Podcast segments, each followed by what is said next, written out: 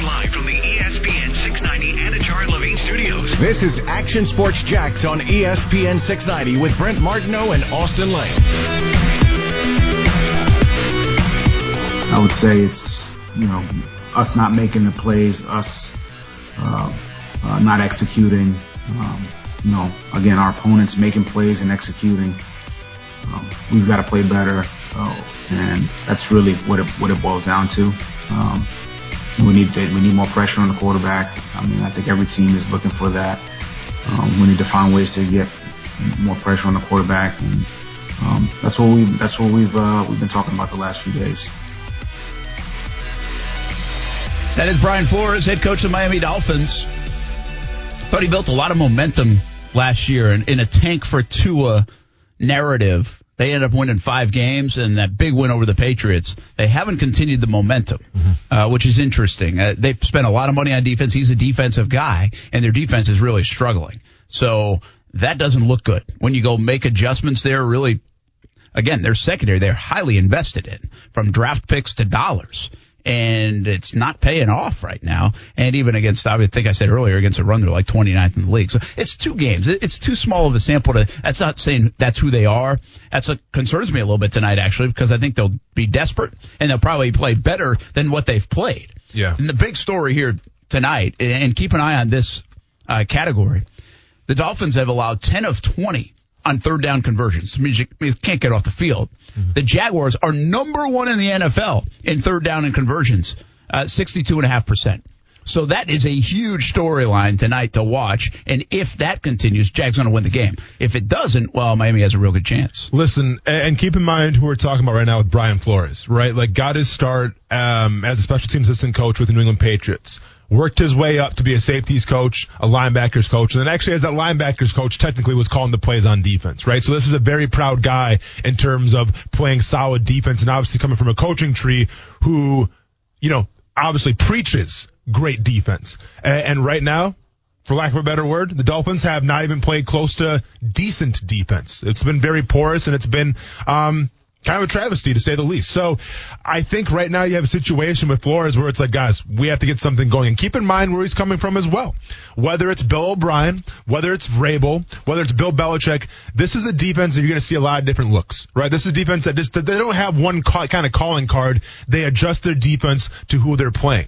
So I'm curious to see what the plan's going to be coming out against Gardner Minshew. Obviously, the Jaguars like to throw the ball around a lot. I'm curious to see if Brian Flores can put his team up to be successful on defense and put his playmakers in the position to make the plays. Yeah, it'll be interesting to see if he can do it. Also be interesting to see if the Jaguars defense can be improved. This is two defenses that are backpedaling right now, for being completely honest. Uh, they haven't made enough plays in the early going, and, and we'll see if they can make the adjustments mm-hmm. on a short week. And that includes Josh Allen. He's really the leader of this defense on the on the defensive side of things for the Jaguars.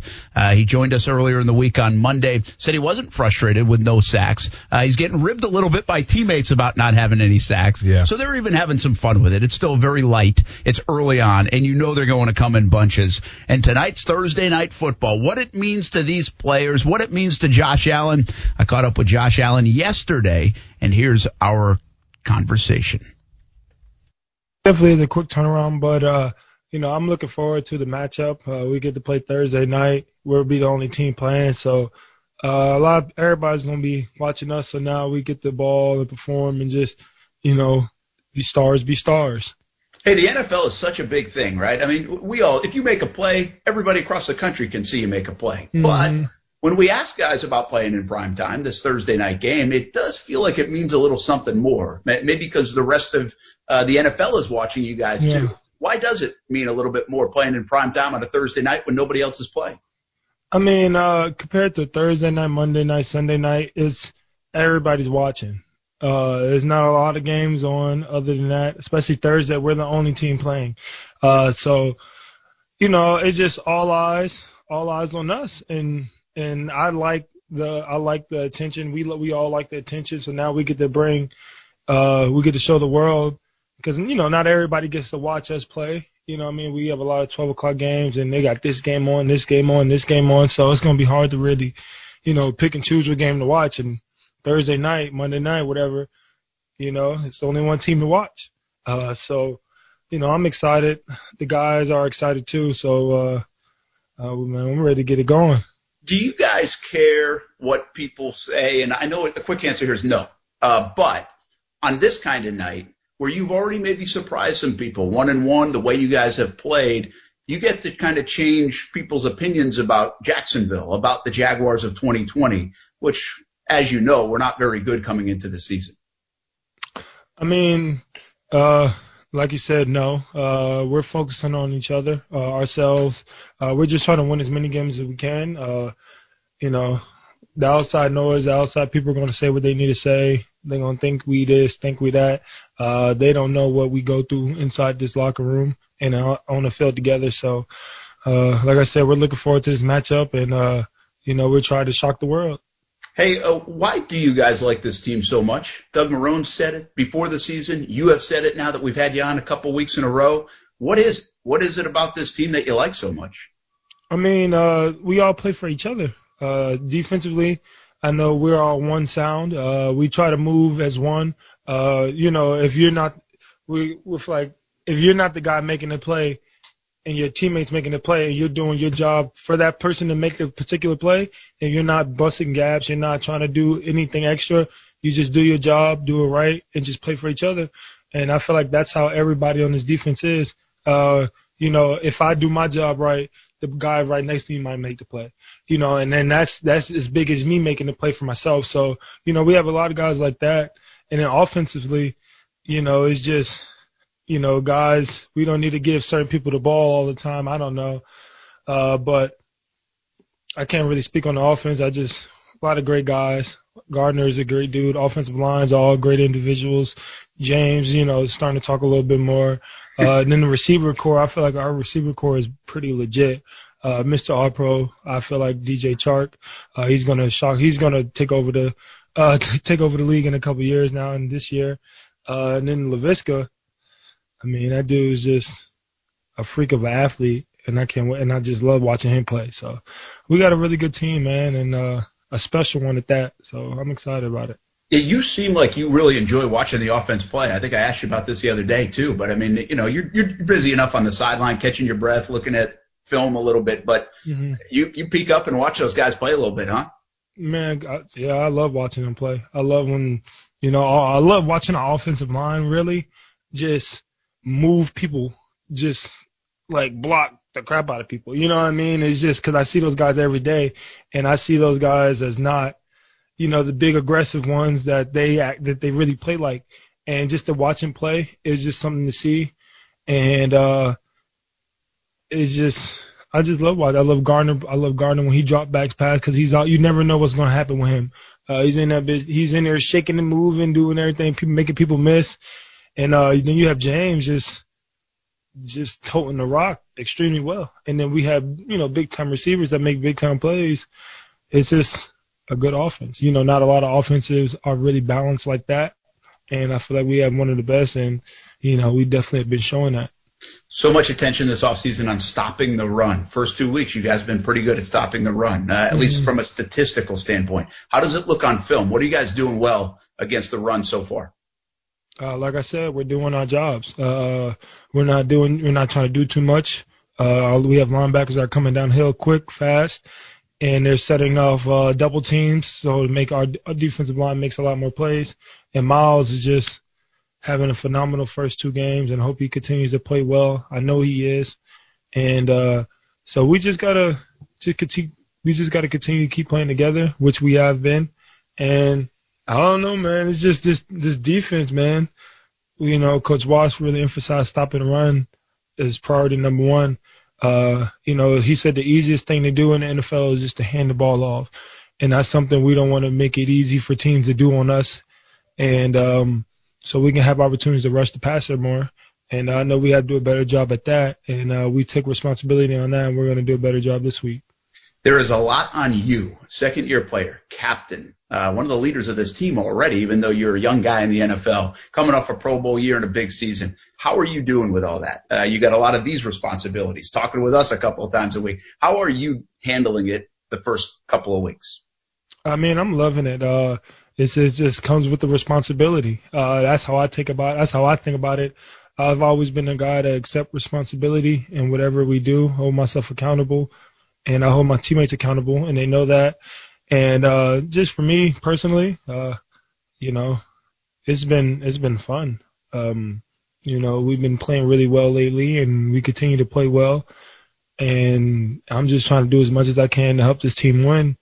And that's all I can do. If the plays come to me, if the plays don't come to me, I'm gonna do. I'm gonna be in my gaps. I'm gonna do what we need to do, not miss an assignment, and uh, hopefully it can work out for somebody else next to me. And so I'm just gonna continue to do what I do. Hopefully, you know, more plays will come to me. But I got a good feeling about this week, so ready to get rolling. Ryan Fitzpatrick, quarterback for the Miami Dolphins, he's a Harvard guy, smart guy. Yeah. Can you tell that? Can you can you see the way he processes stuff on film, whether you're playing against him? I mean, does that show up? I mean, he's a really savvy guy, uh, really savvy vet. Uh, for a guy of uh, who's been in the league for a very long time, who's played on many different teams, it seems that he gets comfortable wherever he's at, and they just let him run the show, and he does a you know a really good job of you know running the show for his offense. And uh, you know, when you get a guy that age, you know, who's not supposed to be moving like that, who's moving like that, is kind of really unexpected. Uh, so we all have to do a good job in keeping him in the pocket because he's a good scramble guy. And uh, him just dissecting plays, he makes a lot of good plays on his feet. Um, you know, he has a good arm. Uh, so we have to do, you know, do a great job as a defensive line to containing this man and uh, getting to him early and uh, staying, keeping that pressure on him all game. All right, lastly, Thursday night game, prime time, everybody watching. When you enter the stadium, uh, drive up to TIAA Bank Field, you get out, I don't know, maybe it's what, four o'clock, something like that, Mm-hmm. 4.30. Now you already have your outfit picked out. You got to get good looking haircut. I mean, you got shades on. I mean, is this important? I mean, in the NBA, we see Russell Westbrook and LeBron James and all those guys. I mean, is this important to you? You have to look good entering the stadium.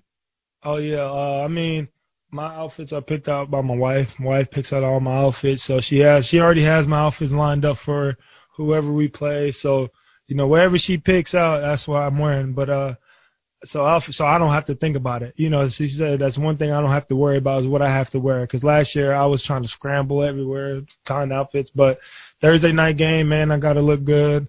I think my wife picked out a really good outfit. It's a little casual fit, uh, but but yeah, uh, I'm excited about this week though. I'm excited. Oh dang, tomorrow. excited about tomorrow. tomorrow night, eight o'clock. Eight o'clock. Hey, It's gonna be a good one, and I hope to see you there. Yeah, we're excited about it too, man. Go play well. Thanks for uh, joining us for a few minutes. Yes, sir. That is Josh Allen. like I said, I said this yesterday. You guys live in a bubble sometimes. Like, hey, oh, wait a minute, that's tomorrow. Obviously, we did the interview yesterday. Yeah. Uh, played some on Jaguars All Access. Play a little bit more of that tonight on Countdown to Kickoff. Of course, you can watch all of our TV coverage. Starts at 6:30 and it will go up until 8 o'clock. And the game uh, is on Fox 30 as well. That's at 8:20. So uh, getting closer and closer to kickoff time for the Jacksonville Jaguars. You know, just to revisit something from the top of the show because I think it's a big storyline. If you're just jumping in, DJ Chark will not play in this game. He's out for the game, and so is Josh Lambo. So is Brandon Linder. I mean, that's quite a few guys that have prominent roles for the Jacksonville Jaguars. We'll see what happens with the kicking game and Brandon Wright, this rookie kicker. Well, we're pretty confident in Tyler Shatley. You know, I think people have said for a long time, like, are you kidding me? Shatley made the team again. He's still on this team. He say, well, I think it's for moments like this. If you ask yourself, hey, Tyler Shatley do a nice job last week, I think he did.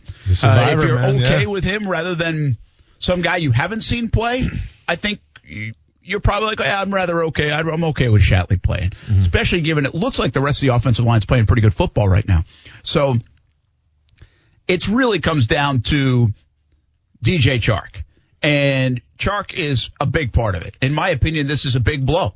Uh, to this football team, to an offense that has been very good in the first couple weeks, and to a quarterback that no doubt his favorite target is DJ Chark. It might not always show up in the stat column that way, but his comfort zone with DJ is really good, and he's established himself as a Pro Bowler and a, a you know a blossoming young ta- talent, uh, if nothing else. So he doesn't play. I assume Dede Westbrook will be up. How curious are you to watch Dede Westbrook play? And does this feel like a last stand of sorts for Dede Westbrook? His contract expiring. He was healthy scratched the first couple of games. The trade deadline looms. Chark isn't going to be out for long. He's just probably missing this game. Is this a show me moment for Dede Westbrook? Two ways you could go here.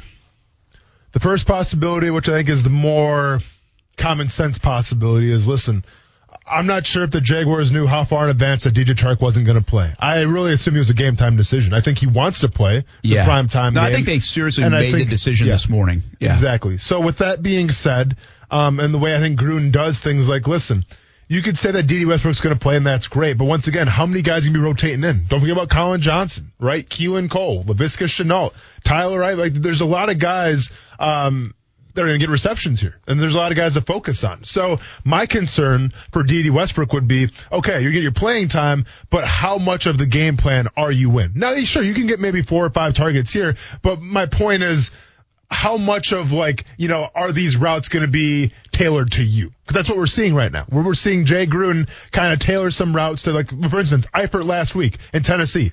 A couple of those routes were for Tyler Eifert. The, the, the whole the game plan was to get Tyler Eifert going. Okay, so with that being said, I'm not sure if Dede Westbrook falls in that category.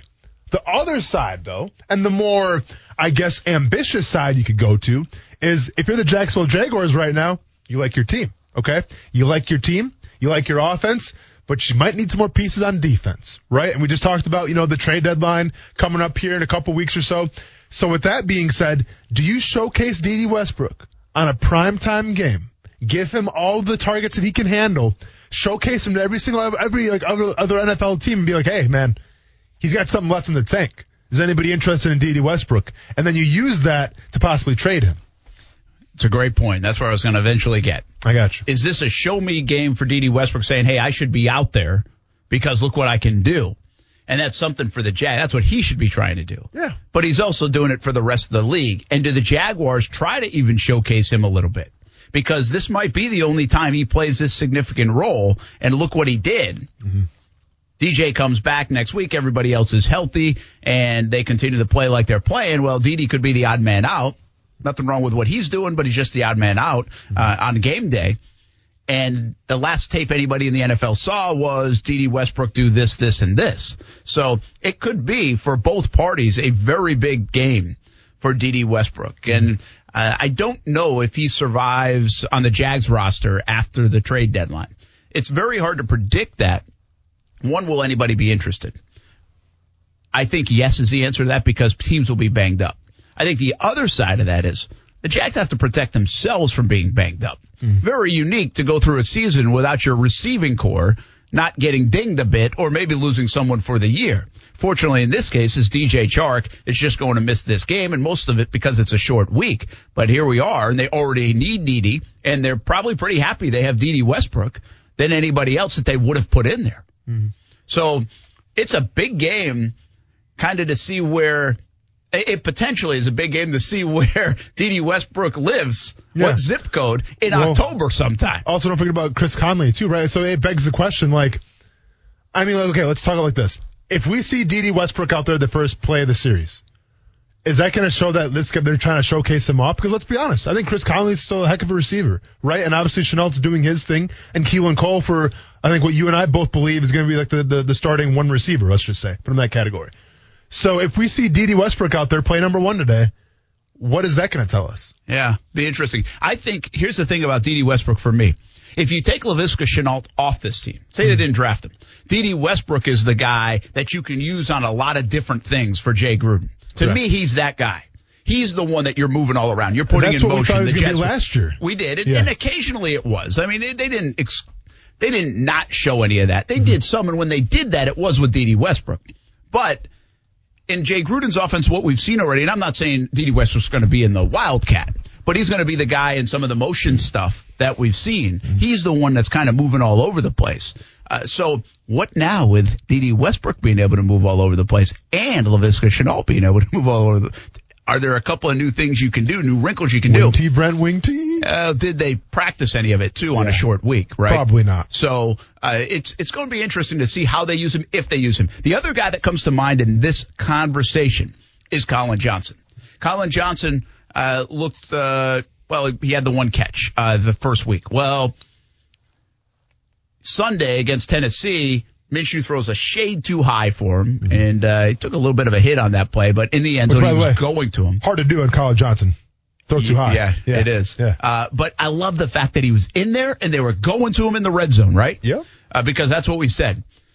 Then he has the tip play where the spacing looked a little off, and also six foot six might have got in the way of that.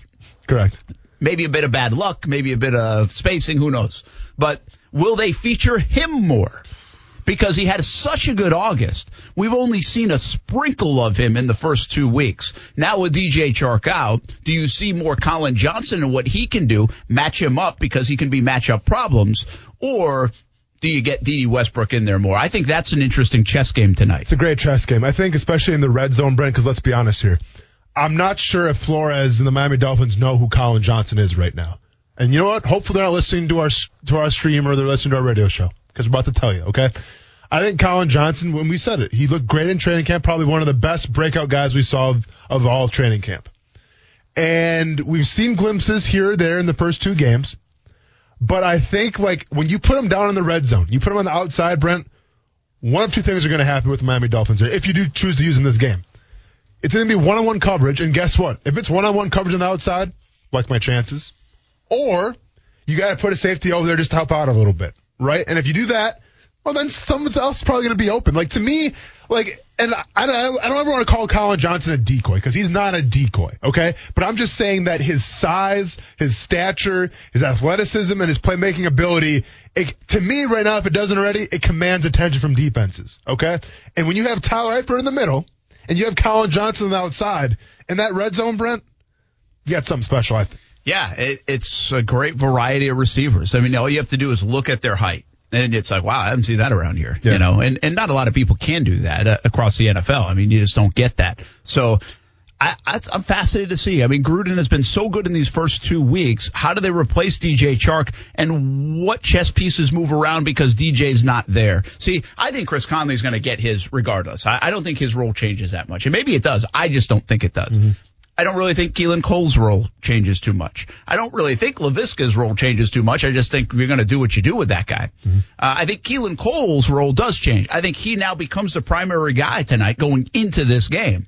And then I just don't know where Collin Johnson fits in terms of more attention from Gardner Minshew and targets or the use of Dede Westbrook uh, and how they do that. To me, that's I'm looking at those three guys tonight. Yeah. Does Dede play a lot of snaps? Does Collin Johnson get more snaps, more targets? Does Keelan Cole just become the go-to guy because he leads the team in receptions and he's looked really good ever since they took the field in, in late July?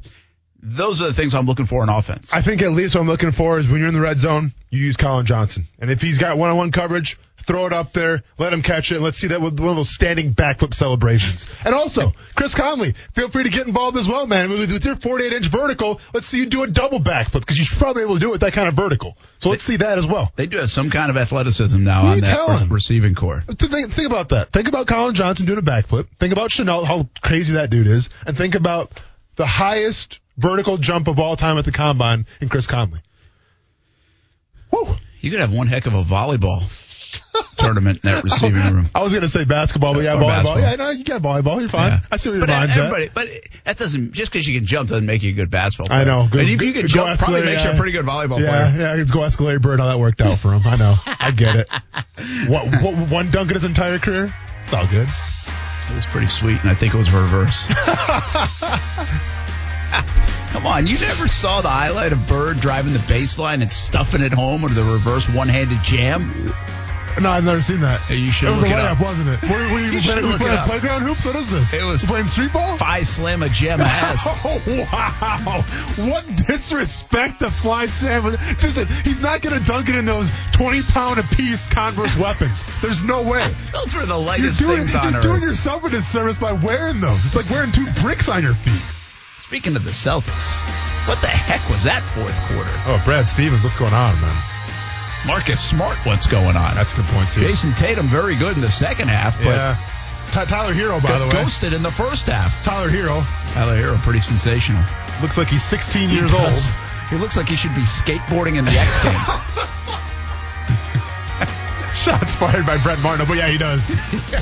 Uh, we talk a little NBA. We get you set for this big game tonight in Jacksonville. Once again, Dolphins Jags. Thursday night football. On Fox 30 tonight. Our coverage on TV begins in about an hour. Our coverage right here continues on ESPN 690.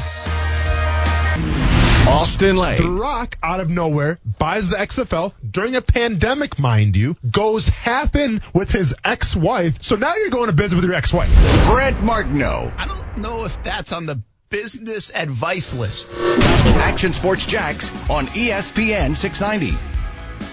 at this point, um, uh, you know, he's, he's not a rookie anymore.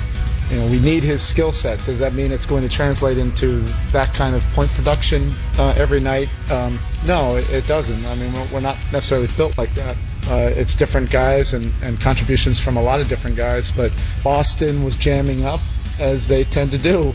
You know, first, second, sometimes third options out, out of what we are looking for, and, and Tyler was able to generate a lot of offense. You know, um, on random situations, which you need you need against a, a very good defense.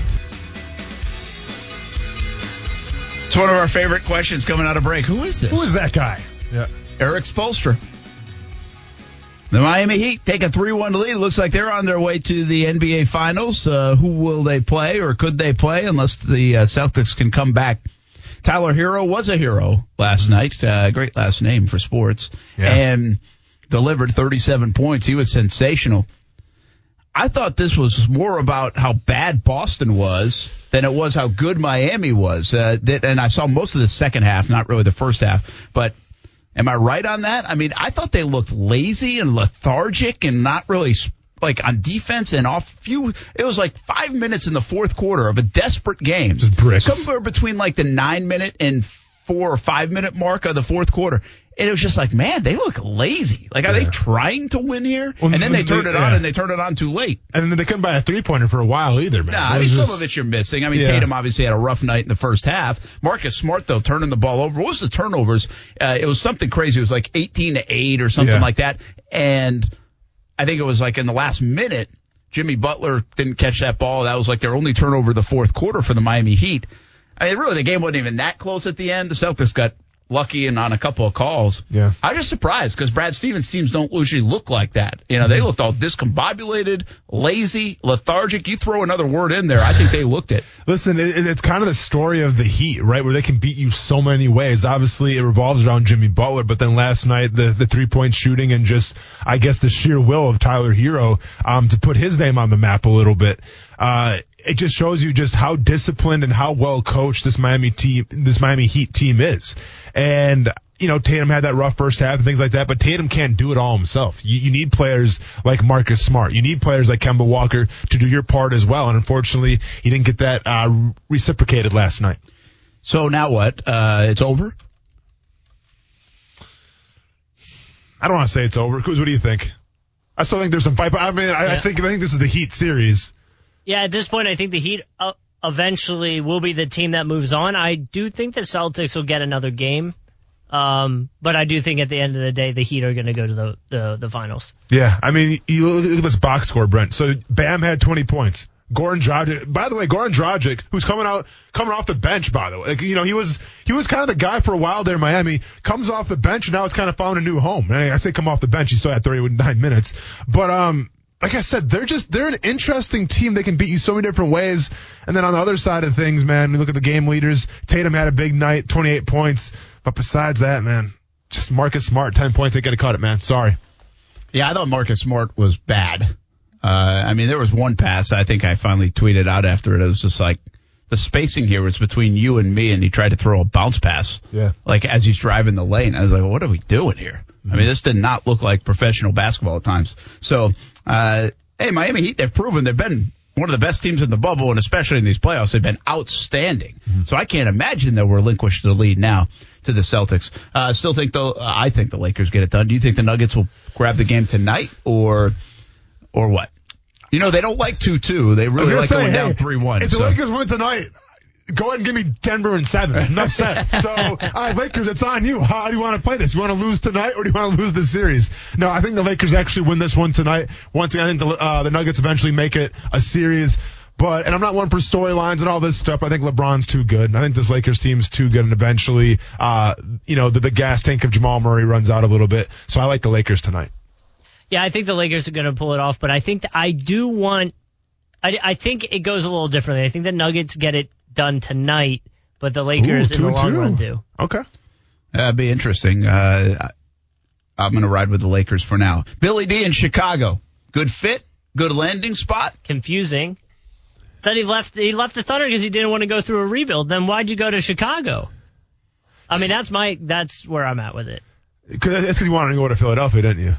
I mean, maybe that Yeah. would have been a little nice. See? but See? but I'm He's just putting the motion into listen, it. You're putting the motion into it. No, you said you left the Thunder because you want you didn't want to go through a rebuild, which is what the Thunder potentially are going to have Imagining to do. believing what coaches say all the time. Uh, uh, imagining when coaches exit out of one place that you actually believe what they're saying. I'm just saying. Like, I know. I hear you. Well, You could've made it less also obvious. They just couldn't rebuild quick enough, and it wasn't going maybe the way he wanted to in, in Oklahoma City. Maybe he gets a little bit more control Well, over the it here. Bulls, the Bulls are a little further along in terms of a rebuild, depending on if you believe what they're doing. So I guess that makes a little bit of a sense. Yeah, I mean, it's like I kind of echoed when we were talking about Billy Donovan a couple weeks ago, where it's like I think if he does go to a new NBA team, it goes to a team that is actually rebuilding a little bit, and it's kind of a clean slate of players. We saw when he first went to Oklahoma City, and he had James Harden, and he I'm sorry, he didn't have James Harden, he had um, Kevin Durant, and he had Russell Westbrook. Like it just it did not work there because like Donovan's the type of guy who's got a great basketball mind, but it has to be done his way. He's not like this Steve Kerr type coach who's kind of you know set it and forget it, sit back and enjoy the show. Like Donovan wants to have his fingerprint a little more on that team, and I think the Bulls are a perfect team. I think they're a clean slate. I think they're uh, let's just call them like a jar of clay right now that you can mold in your own image, and I think Billy Donovan can do that. All right, we'll see if he's able to do it. Billy D to Chicago. We've got uh, obviously some NBA hoops coming up tonight, including on ESPN 690. It'll be live, local, and loud right after us, and then it is Game Four between the Lakers and Nuggets. We'll hand off to that at 8:30 tonight here on ESPN 690. Make sure you check out live, local, loud right after us, and then uh, the NBA playoffs on ESPN 690. Hey, a conversation uh, that I thought we might have yesterday or the day prior, but we didn't get to, and I want to have it. The Hayden Hurst and Dak Prescott Oh yeah. exchange. Very brief, all of maybe 16 seconds. But if you don't know the background of both gentlemen, we had Hayden Hurst. He sat right here and uh, shared his story with us uh, for about an hour. Oh, what was that? Oh gosh, was it this off season? Was that this year? It was this year. Well, It's been a long yeah. year. It was, But it was pre-pandemic. long, long- it was, yeah, Obviously, right before free agency. Yeah. Um, I think. Well, no, because he got traded, so it wasn't free agency. But remember, no, but we tried to get him like. Remember, we tried to Yeah. get him on the on the February 21st. Wow, you remember? How did you see that? That I quickly? posted the photo with him. Ah, very Ah, good. there he goes. Uh, so February. Clout Instagram. Jason. Hey, that was it came in handy. Uh, Yeah, for sure. February. So it was right after Super Bowl time. Yeah, Ends up getting traded from the Ravens. They were so loaded at tight end. Yeah. To the Falcons, actually scored a touchdown uh, last week for the Yeah. Falcons and their high-powered offense, so it was off to a good start with them. But it was after the game, the Atlanta Falcons, uh, their team website and social media had him mic'd up, or they got mic'd up from the NFL films, and went over to Dak Prescott and just gave him his appreciation for using his platform about mental health. Hayden Hurst has suffered through some things, suffered through depression, uh, admittedly, uh, tried to take his own life, Yeah. uh, after some rough goings. And now he's bounced back and look what he's doing and, and he's a great success story, but he's willing to share his story and talk about it. awesome. Uh, recently in the Players Tribune to a lot of different folks, including us earlier in February. And here's Dak Prescott doing the same thing. Uh, and we recently had the conversation about it. Uh, he went on uh, Graham Bensinger's show and shared his bouts with anxiety and depression, especially after the death of his brother, uh, suicide, and the pandemic and everything else. Well, the, the story coming out of that was really some of the criticism he took. Um, but overall, it wasn't about criticism. It was more applause for sharing your platform. And so in this exchange, Hayden Hurst goes up to him again, very short exchange, says, Hey, uh, he appreciated him doing that. Uh, and if they can ever join together on, on what they're trying to do and use their platform. And Dak Prescott said, yeah, let's do it, basically. Uh, that's the So- Cliff Notes version. But it was a really powerful 16 seconds of Dak Prescott, Hayden Hurst following a football game and shows you the platform of sports in the NFL. Uh, it, it was genuine and pretty cool to see. Yeah, it's really cool when you can use your platform of professional sports and you bring it back down to the human level. where everyone puts you on a pedestal and you purvey the fact that, hey, even though I'm on this pedestal right now and I'm doing really well in my life, or you think I'm doing very well, I'm human just like everybody else. So with, with that being said, you know, and Brent, I like it because you, you talked about when you enter the arena, when you're playing sports, right? And you enter the arena and you enter, you know, the field or the basketball court, you're entering an arena. Hayden Hurst essentially did the exact same thing where when you enter that arena, when, when you say that you've had problems, when you say that, you know, you try to take your own life, you can't go back from that. Like once that, that's out in the airwaves, that follows you for the rest of your life. Yeah. So that's another example of entering the arena. And he put it on his shoulders. He put it on himself to say, you know what? I had some, you know, some rough couple years. Um, maybe made some bad decisions, but I'm a better man for it now, and I want to talk about it, and I want to share it to everybody else who possibly is going through it as well. So I have such admiration and respect for Hayden Hurst because once again, he entered the arena. You know, he didn't have to come out and say what he did, and he had to come out and say how everything went down, but he did. And that's probably even more impressive than entering the arena as a football player. Dak Prescott, another prime example. And we always talk about the quarterback position being the double standard, right? Like you can't go out with the guys after the game to the bars. Uh, you can't do all these things just because like you're the quarterback, you're the face of the franchise, and expectations um, are just different from you compared to your teammates. Dak Prescott comes out and says how exactly he is feeling going through bouts of depression. Now, once, like you said, Brent, for the most part, it was received with well graces and well wishes, and a, a small, a small minority of those people wanted to rip him for it, saying you're a quarterback, you're supposed to be the leader of the team, and you're having mental issues. What kind of leader are you supposed to be? Now, I don't agree with those sentiments, right? They were said. Even some pretty big, big wig media people said those type of things. And I come from the philosophy where if you question someone's mental toughness, if you question someone's mental sanity, wherever it is, I think you're less than human, man. All right? Cause I, I, I think like, I don't care if it's all for a show. I don't care if you're trying to put on an act. You shouldn't say that about somebody, okay? Because you don't know what they're going through. So with that being said, I thought it was the the culmination of that moment after a rough football game for the Falcons. Obviously, you lost a heartbreaker for Hayden Hurst to kind of seek out Dak Prescott to kind of seek out that beacon, um, you know, the, the, that camaraderie, if you will. I thought it was a very special moment, and I look forward to seeing what they do down the line. Yeah, I think uh, it'll be interesting to see if that does materialize, right? Something that they join hands with and yeah. and can kind of um, obviously it was a quick exchange. Change it was in that it was caught on with the microphone on camera, yeah. um, but does it turn into something. Uh, it'll be interesting if we're talking two, three, four, five years down the road about these guys, you know, linking up in some event. They don't yeah. have to do it you know all the time but uh and you kind of look back on this moment and it was created post game in a in a split second really. And, and i'm just going to say because you can tell they don't really know each other right? No, there's exactly, no background exactly. the but the, the, they do share that in common right? And I, i'm just going to say this like I, I can't stress this enough. I think you know and especially nowadays man with teenagers and just social like th- th- there's a lot of just there's a lot of rough stuff out there, man. All right. And I don't have to get in depth into it, but you know what I'm talking about, right? Just kids can be mean sometimes. And I think the fact that you see guys like Hayden Hurst, you see guys like Dak Prescott, who you think have it all. Dak Prescott just made, how, how much money is Dak Prescott making? I, mean, 34 million this year. You're, you're the quarterback of the Dallas Cowboys. Does it get any better? You know? But at the same time, he's still going through some problems. So I think it just helps from, you know, kids out there, teenagers, or even grown men or grown women pick your pick your person. It just helps when you see people that you think are successful, that are going through tough times, that can help you relate to them a little bit, and maybe that's what they need to get through as well. Yeah, the, anybody who's relatable is a, it's a big thing, and especially in the NFL where the platform is so big. So uh, shout out to, and a salute to those guys for using the platform. I know they. The, the, what the great thing about this one is they didn't sit there at a podium and, and get together and say, "Hey, look what we're going to do." They didn't even know this moment was captured. Spur the moment, right? Yeah. Uh, so it just tells you a little bit more about. Uh, so Hayden Hurst and Dak Prescott, two pretty good guys, and who have been through a lot and been willing to share a lot. Uh, to to your point, so. I think uh, it'll be something to watch down the road. Hats off uh, to those guys. And, and, you know, we are seeing it in 2020.